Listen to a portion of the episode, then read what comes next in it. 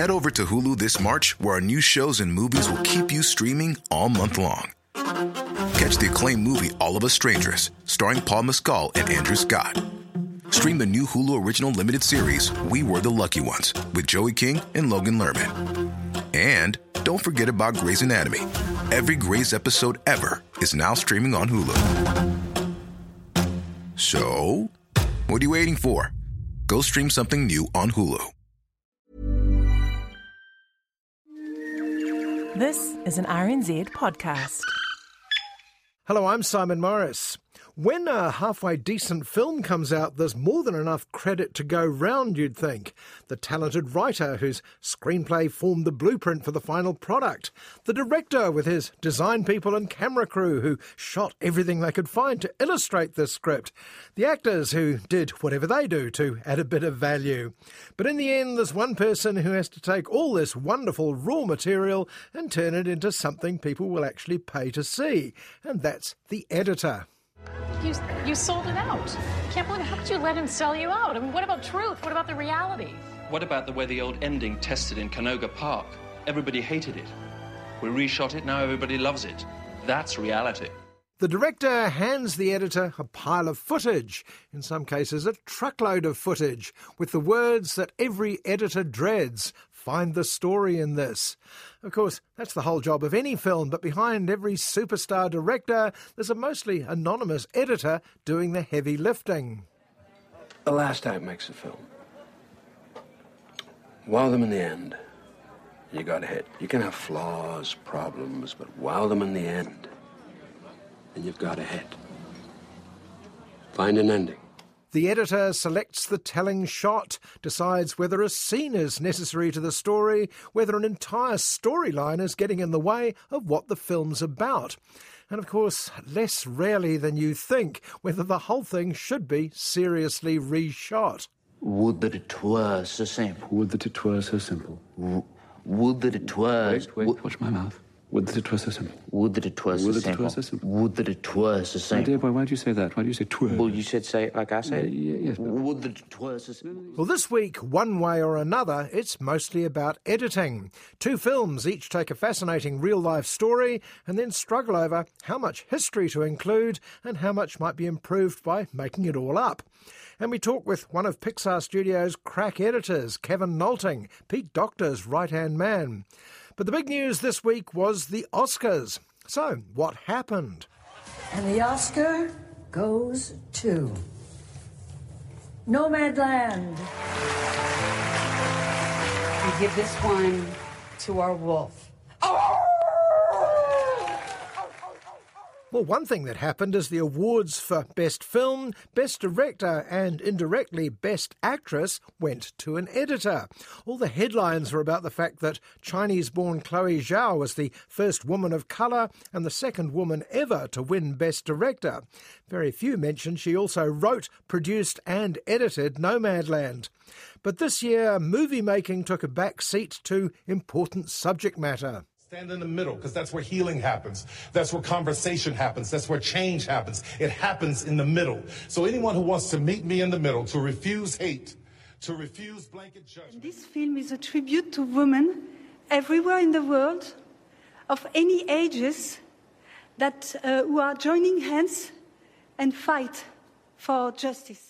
Most of the rather long speeches from the predictable winners stressed the real life inspiration behind many of the finalists, and understandably, I suppose, the difficult times that led to these Oscars being a shadow of their garish former self.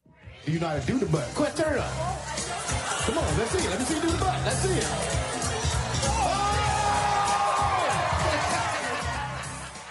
Most of the favourites won, including supporting actors Daniel Kaluuya and Yuh-jung Youn for respectively Judas and the Black Messiah and Minari. Emerald Fennell won Best Original Screenplay for Promising Young Woman, one of the very few comedies, albeit a pitch black one, to get any attention this year. Oh my gosh. Oh, they said write a speech.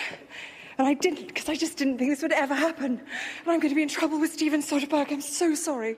I don't want to. But the award show itself was awful and undercooked, favouring self congratulatory speeches over clips of the movies themselves. Peak misjudgment came at the end, where Best Film was demoted to make room for the Best Actor award. It was meant to be a worthy tribute to the late Chadwick Boseman in Ma Rainey's Black Bottom, but it ended up rather an anticlimax. And the Academy Award for Actor goes to Anthony Hopkins, The Father. Congratulates Anthony Hopkins and accepts the Oscar on his behalf. Thank you. The fluffed punchline pretty much summed up this year's Oscars, which seemed to be about everything except movies. But there was one performance that richly deserved its Oscar nomination Andra Day in the United States versus Billie Holiday. Don't you know who this is? She was thinking of something more special. I'm downright flashy, you know. Ladies and gentlemen, Miss Billie Holiday. When a film about famous singer Billie Holiday, the FBI, and the war on drugs was pitched, nobody complained there wasn't enough plot. Billie's childhood was horrific. She got out, started singing in New York, and became a star when she was barely in her 20s.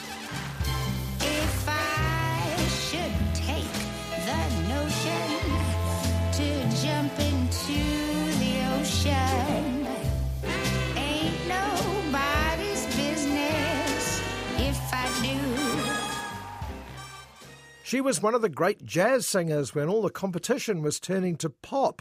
She was a drug addict and everyone knew it, and she was loved by the fans like few before or since. Reporters keep asking me, Billie, why you do the things you do? This is what I tell them. All love me. We love you.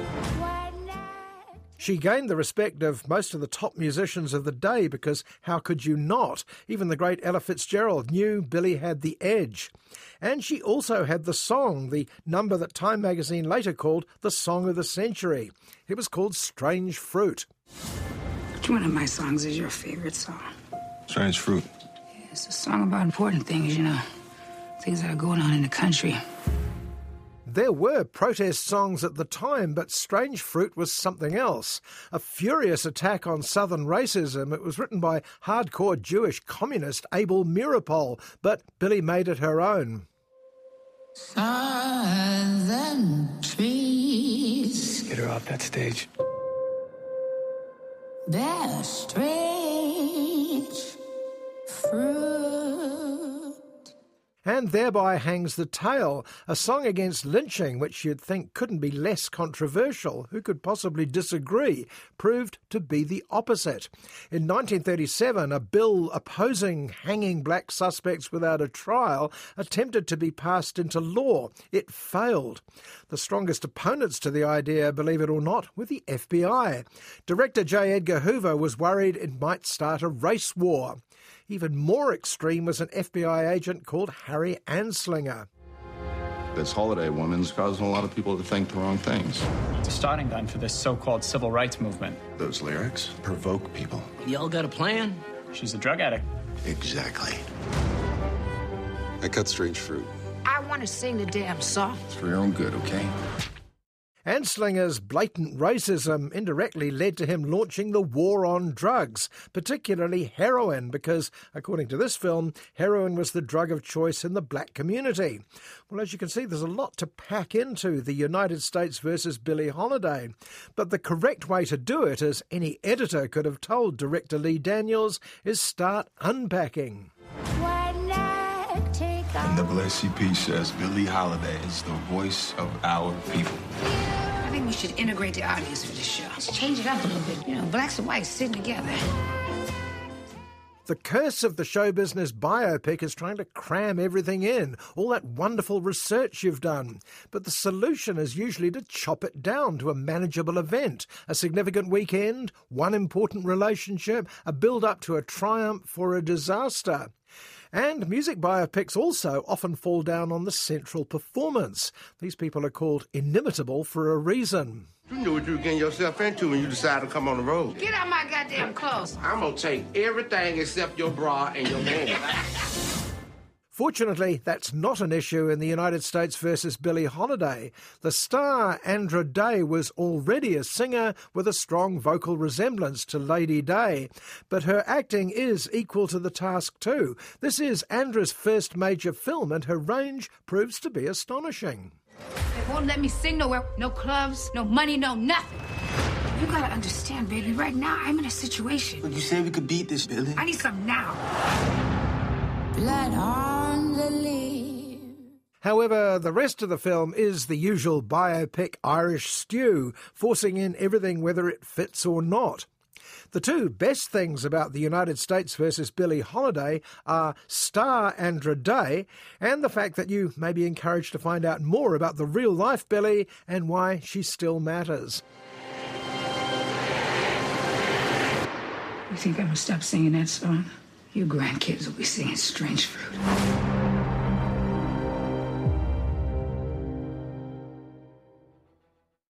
Comedian Eddie Izzard for a while was the greatest thing on stage. Loose, intelligent, smart as a whip, and the funniest comic in the world.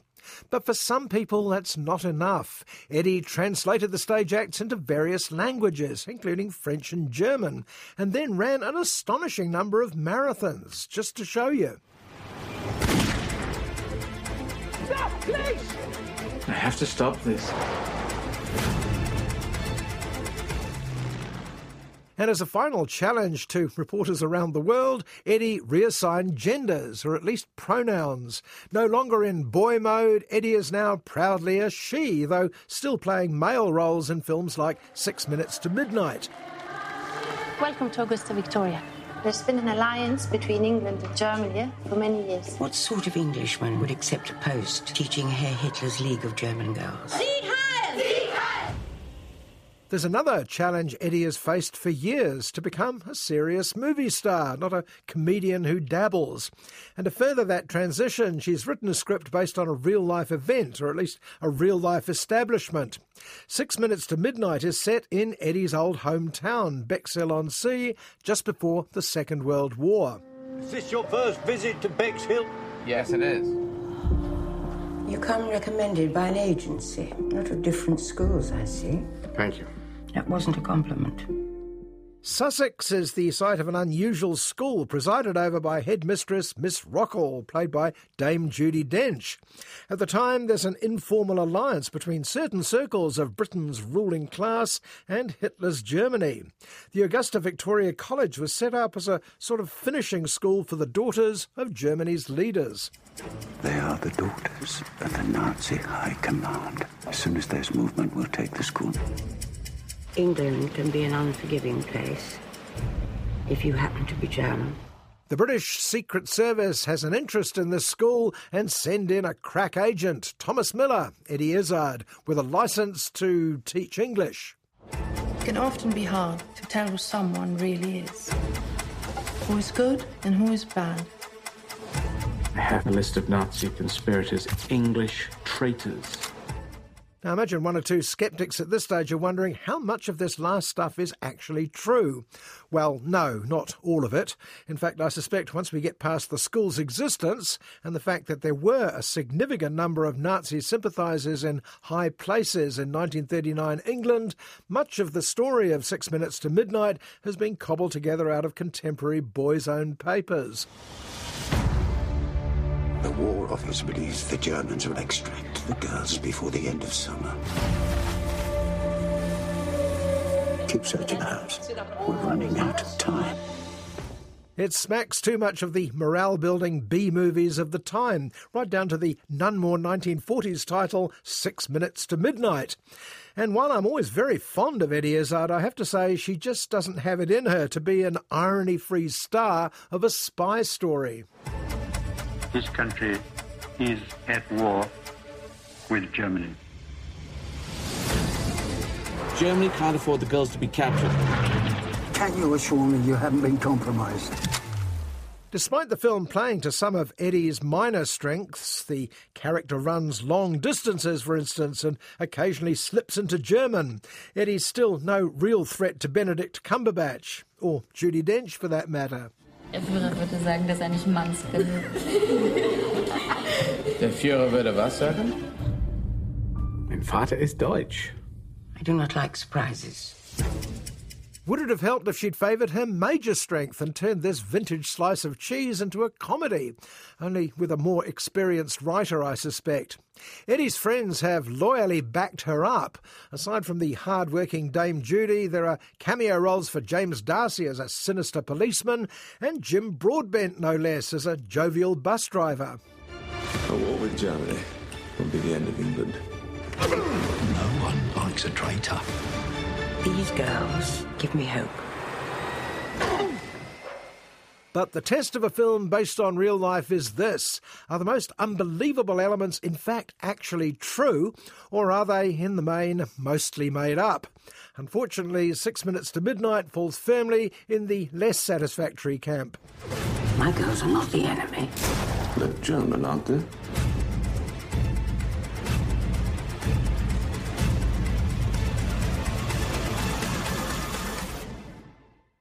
When the animated movie Soul, directed by Pixar's Pete Docter, surprised no one by picking up the Oscar for Best Animated Feature, some critics wondered why the Academy hadn't gone further and at least nominated it for Best Overall Picture. It was clearly one of the best films of the year. Docter's longtime editor, Kevin Nolting, was Soul's secret weapon. In fact, most people aren't even aware what the editor of an animated feature does. And when I say most people, I mean me, of course, and I was delighted to get a chance to talk to Kevin ostensibly about a recent side project. Kevin got to direct a little short film spin off of Soul called 22 versus Earth. Meet 22. I don't want to go to Earth. Stop fighting this. I don't want to. Okay, look, I already know everything about Earth, and I don't want anything to do with it. What is the idea behind 22 versus Earth? So we often do these short films as extension of the feature. It started back in the DVD days where we would do it was almost like a DVD bonus to have a just another little added element based on the feature. And it's in the tradition of that. As far as 22, as we were making Soul, the main character in Soul is Joe Gardner, and we we show a lot a lot about his life and his background, his family, his friends. And 22 it was always we pick her up where she is. She is the character she is when we pick her up, and then she's in the movie. But we don't know much about her past in Soul. And you know, as we were making Soul, we talked about it, like what made her this way, and what were, what were some of the key experiences that turned her into this? I remember talking to Pete Docter about the character, and he described it very well. He said that most of the souls have got names like 10 billion and six now. Right. this one is 22. She's not 22. going anywhere. She's staying put. yeah, right. Why did she do that is sort of the story of 22 versus Earth. It's very sweet, but it's also very challenging technically, isn't it? I mean, all those soft edges. How difficult oh, is it? Uh, you'd have to talk to somebody who actually has to do it, because for me, it's not very difficult at all. But um, you just say, "Get on with it." Yeah, but it is incredibly technically difficult.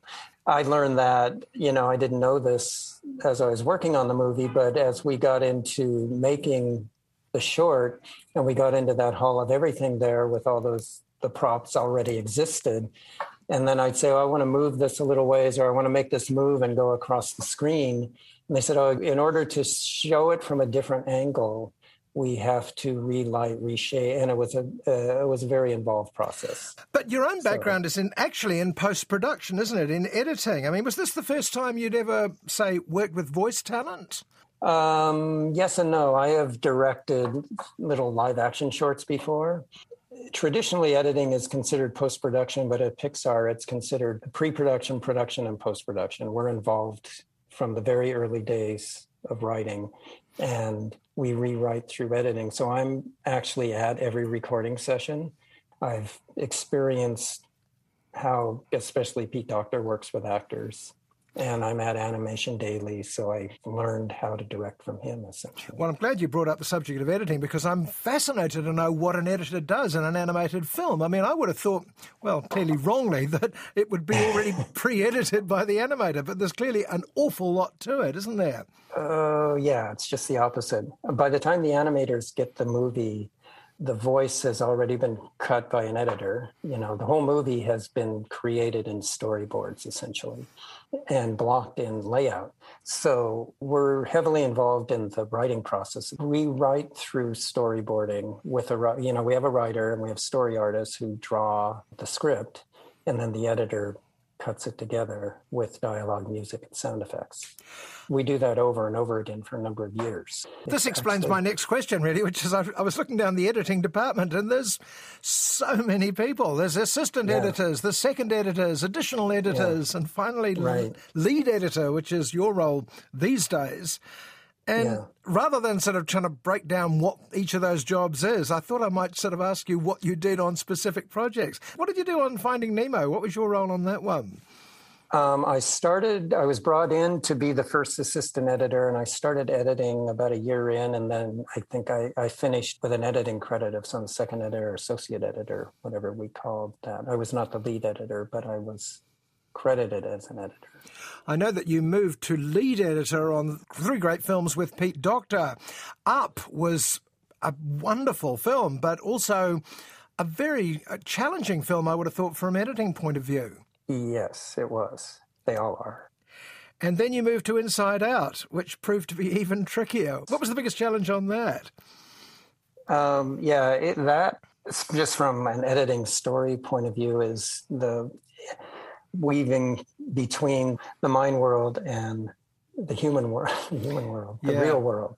Yeah, that was definitely the biggest challenge is to keep those distinct, but keep keep it flowing. You know. What was the major challenge for Soul when you were working on that? Soul was probably the one that we had at the time. We we started off with the least concrete script, let's say, and the world wasn't as defined. Even Inside Out was more defined, I think, at the beginning. So just trying to find the character and the story and the world all at the same time. I remember asking Pete again about this, where the story was originally about souls and ended up being a middle aged music teacher.